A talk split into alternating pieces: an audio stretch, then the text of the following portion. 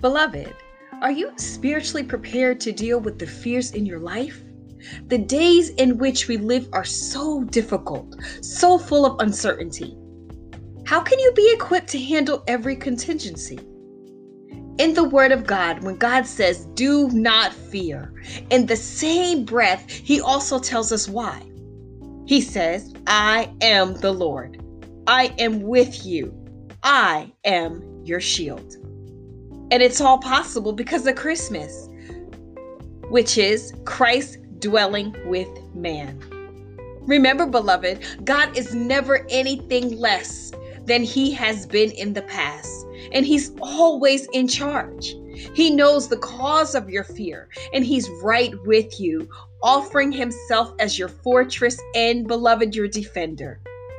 Beloved, when fear strikes, you can find refuge in God and His infallible word.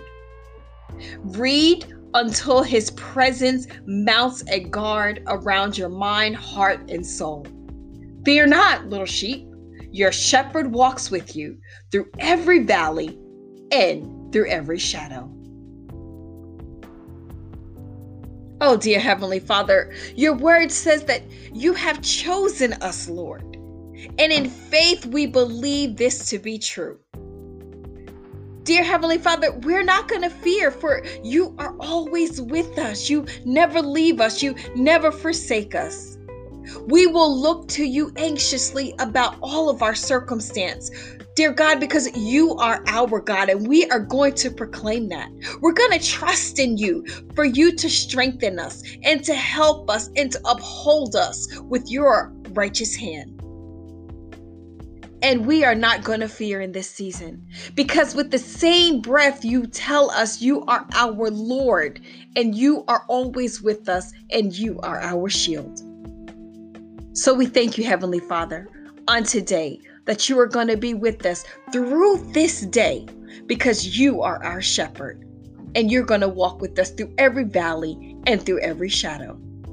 So we pray this prayer in Jesus' mighty name.